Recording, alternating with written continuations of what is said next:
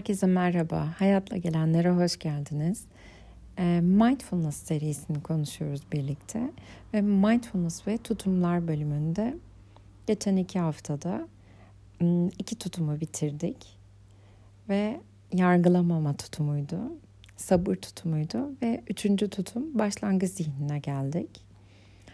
Ee, bu seride kaynak olarak kullandığımız kitabın adı Mindfulness'ın iyileştirici gücü Yazarı John Kabat-Zinn. Ve hadi gelin başlangıç zihni bölümüne başlayalım. Şu an deneyimin zenginliği hayatın kendi zenginliğidir. Bildiğimize inandığımız düşüncelerimiz ve inançlarımız şeyleri oldukları haliyle görmemize çoğu zaman engel olur. Olağanlıkları doğru sayar, olağanlıklar içindeki olağan dışılıkları görmekte başarısız oluruz. Şu anın zenginliğini görmek için başlangıç zihni kazanmamız gerekir.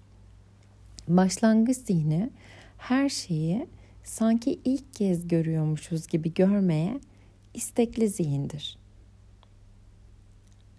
Hangi uygulama olursa olsun her uygulamada başlangıç zihnimizi ortaya koyup geçmiş deneyimlerimizden kaynaklı deneyimlerden kendimizi özgür bırakabiliriz.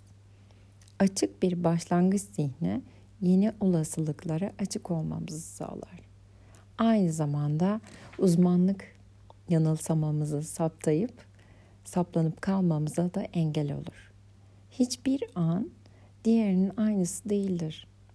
Her an benzersiz ve biriciktir kendine has olasılıklar barındırır. Başlangıç zihni bu basit gerçeği unutmamamızı sağlar. Günlük hayatta başlangıç zihnimizi kullanarak bir deney yapabilirsiniz.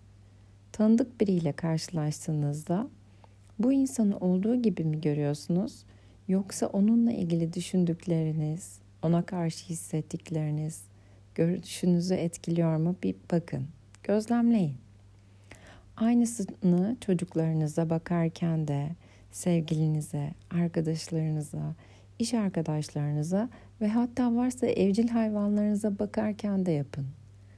Doğaya bakmayı da deneyin. Gökyüzünü, yıldızları, ağaçları, suyu ve kayalıkları oldukları gibi görebildiniz mi? Onlara açık bir zihinle bakabildiniz mi?'' Yoksa düşünceleriniz, fikirleriniz ve duygularınız görüşünüzü etkiledi mi diyor John Kabat-Zinn. Bu tutum e, başlangıç zihni tutumu bana şeyi hatırlatıyor. Hmm, ben ilkokulda e, hiç unutmuyorum babam sabırla ders anlatmaya çalışırken ben sürekli şey diyordum. Ben bunu biliyorum. Bunu biliyorum. Biliyorum.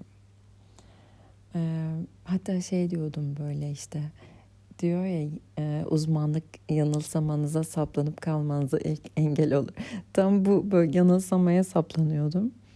E, bebek işi diyordum. Çok kolay. Bunlar çok kolay. Ben bunları biliyorum baba. E, ve sonra şunu fark ettim. E, büyüdükçe, büyüdükçe bu ben biliyorum, ben biliyorum. E, ve sonra bir baktım bu arada herkes her şeyi biliyor. Şu anda öyle. Hmm, yani birçoğumuz birçok şeyi biliyoruz aslında. Zaten hani bilgi çağında yaşıyoruz. Bilgiye ulaşmamız da çok zor değil. İşte ne bileyim Google var. Ee, kitaplar var. İşte podcastlar var. YouTube var. Udemy var. Vesaire biliyoruz ama e, birçoğumuz aslında bu bilgiyi içselleştirme kısmında zorlanıyoruz ve bunu bildiğimiz için, bildiğimizi düşündüğümüz için o deneyimin içerisine e, yayılma, o deneyimde kaybolmayı belki unutuyor olabiliriz. Ee, örneğin kahve içiyorum. Her gün ben e, Türk kahvesini çok seviyorum. Ee, işte kahveyi öyle bir içiyorum ki yani tadını böyle tekrar bakarak, tekrar onu tanımak isteyerek, onu koklayarak, ondan hmm, ilk kez içiyormuş keyfini almadan önceki halimle içmiyorum. Yani otomatik içiyorum. kahveyi içiyorum. Kahveyi biliyorum. Yani kahvenin uzmanı olduğumun yanılsamasına saplanıp kalıyorum ve kahveden belki almam gereken keyfi daha az alıyorum. Tadı daha az alıyorum. Bunun gibi bir sürü şey. Yani örneğin mindfulness. Ben mindfulness'ı biliyorum. Ya da işte mindfulness'ın tutumları, acemi zihin. Ben acemi zihni biliyorum. Acemi zihin gördüm. Biz acemi zihine gittik gibi bir yerden böyle bir hani gerçekten hani ilkokul bir edasıyla ım, olaylara bakabiliyorum.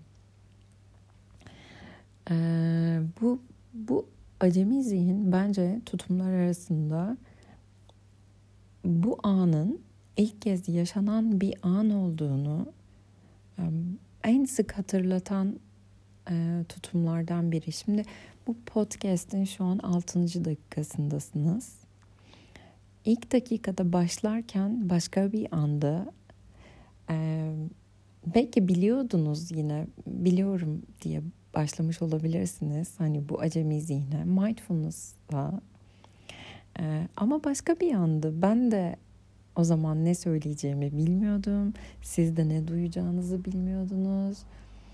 Hmm, belki başka hisler vardı.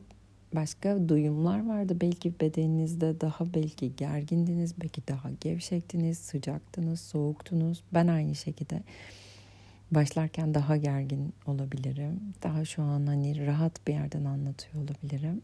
Gibi gibi. Başka bir anda, şu an başka bir an ve biraz sonra bitecek. Biraz sonra birbirimizin hayatından çıkıp gideceğiz.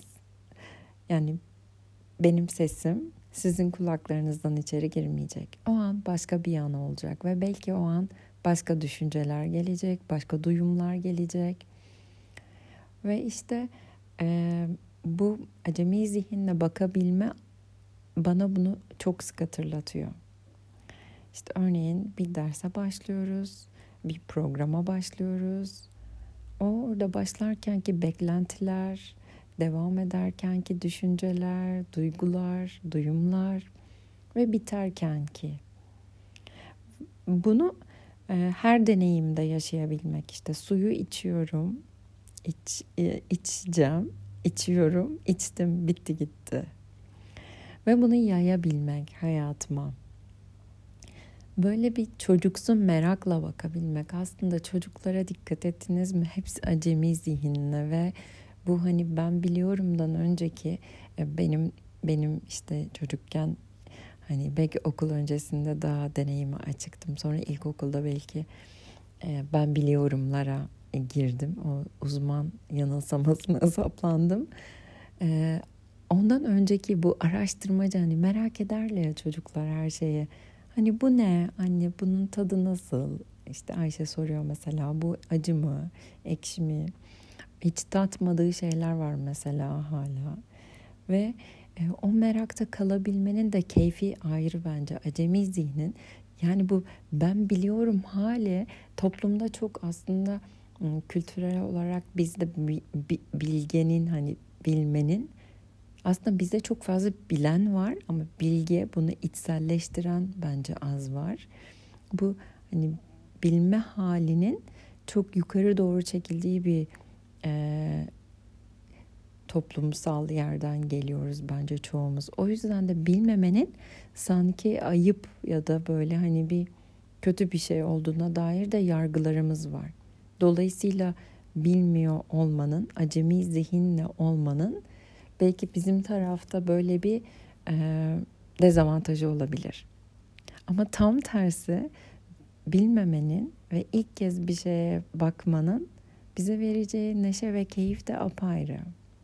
Yani o kitabı ilk kez okuyormuş gibi bu e, kahveyi ilk kez içiyormuş gibi işte John Kabat-Zinn'in verdiği örneklerden Çocuklarınıza örneğin diyor. İlk defa bakar gibi sevgilinize, arkadaşınıza, iş arkadaşınıza, doğaya. ilk güneş batışını izler gibi bir güneş batışını izlemeyi deneyelim mesela hep birlikte. İlk kez işte bir yıldızlara bakarken ilk yıldız görüşümüz gibi. Nasıl bir şeydi acaba ilk yıldız görsek? Ee, burada babaannemi anmadan geçemeyeceğim. Aklıma geldi ilk kez yıldızları görmek deyince. Ee, babaannem e, çocukken Erzincan'dan İstanbul'a gelirken köprünün üzerindeki ışıkları görmüş ve şey demiş yanındakilere yıldızlar yerlere düşmüş ne kadar çok yıldız var demiş böyle ışıklı bir sürü e, bir şey görünce onu gökyüzü zannetmiş. Orada o kadar açık bir gökyüzü ve hep yıldızları gördüğü için buradan canım babaanneme de sevgiler gönderiyorum. Bu acemi zihinli mindfulness kaydında onu da böyle hmm, sevgiyle anmış olayım. Hayatta babaannem Alzheimer hastası ama uzun zamandır böyle. Dolayısıyla şu anki deneyimimizin zenginliğini fark edelim ve bilmiyorum ilk kez yaşıyorsam bu nasıl bir an olur? İlk kez görüyorsam bu kişi e, nasıl bir kişi olur? Onu tekrar tanımaya, eski yargılarımı bir kenara bırakıp tekrar baştan tanımaya ne kadar gönlüm var, ne kadar buna istekliyim, ne kadar arzuluyorum. Bu taraflara kendimizi yanaştırabilir miyiz? Bir bakalım. Böyle gelecek bölümde e, güven tutumuyla devam edeceğiz. Beni dinlediğiniz için teşekkür ederim. Kendinize iyi bakın. Hoşçakalın.